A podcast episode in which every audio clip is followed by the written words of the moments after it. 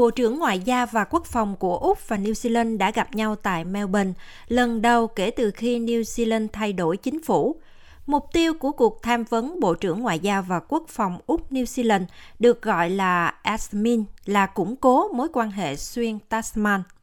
Bộ trưởng Quốc phòng Úc, ông Richard Mouse nói rằng đây là một tình bạn đặc biệt quan trọng.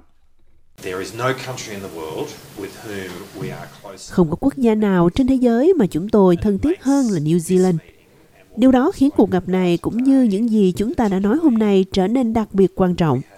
Chúng tôi đã cam kết hợp tác chặt chẽ với nhau nhiều hơn trong các hoạt động quốc phòng để mang lại hiệu quả răng đe. Chúng tôi cam kết xây dựng hai lực lượng phòng thủ liên mạch theo cách chúng tôi đang hoạt động. Chúng tôi sẽ đạt được hiệu quả lớn hơn nhiều khi làm việc cùng nhau so với khi chúng tôi làm việc riêng lẻ.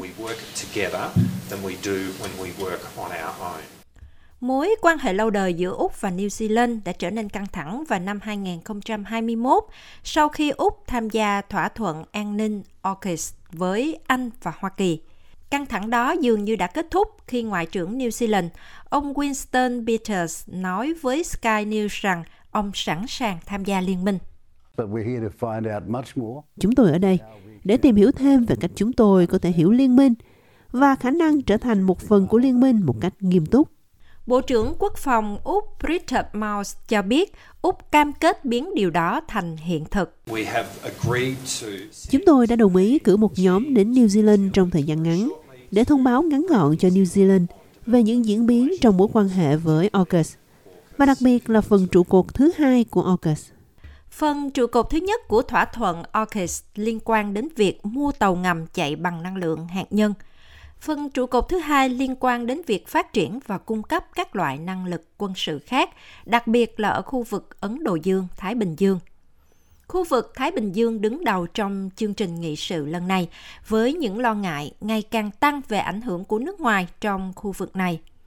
Tuần trước, Ngoại trưởng của Papua New Guinea, ông Justin Tachenko tiết lộ rằng chính phủ Trung Quốc đã đề nghị hỗ trợ về mặt chính sách và an ninh cho họ.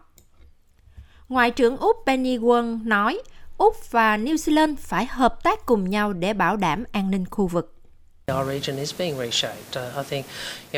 Khu vực của chúng ta đang được định hình lại. Chúng ta thường nói về việc điều hành chính phủ vào thời điểm có hoàn cảnh chiến lược khó khăn hoặc thách thức lớn nhất từ Thế chiến thứ hai. Chúng tôi đặc biệt đóng vai trò nhất định ở Thái Bình Dương. Và như tôi đã nói với Phó Thủ tướng Peters, tôi tin rằng New Zealand có rất nhiều kiến thức, lịch sử và chuyên môn về văn hóa để đưa vào cuộc thảo luận về Thái Bình Dương hiện đang ngày càng có vai trò lớn hơn.